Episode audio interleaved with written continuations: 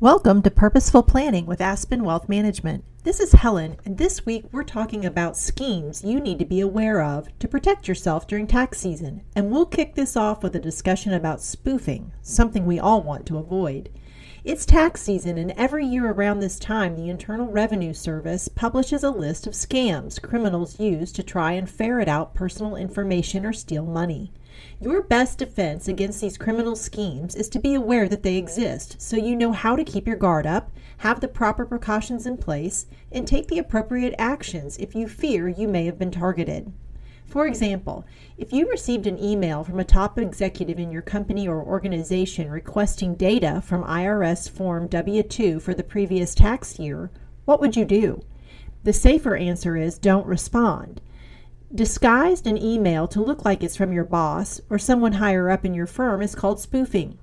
According to the IRS, criminals have been spoofing corporate employees for years, and now they're turning their attention to school districts, tribal organizations, restaurants, hospitals, and nonprofits.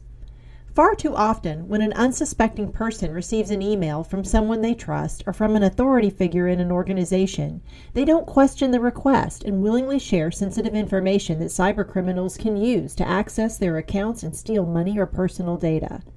If you receive a suspicious email, contact your Human Resources Department or your IT department. Spoofing is just one tricky and dangerous scheme among many. This week, we'll cover some of the other scams you should guard against. Tune back in tomorrow when we'll continue our discussion about schemes you need to be aware of during tax season. Next up, we'll cover what phishing is and how to avoid it. Did you know this show is an Alexa flash briefing and a podcast?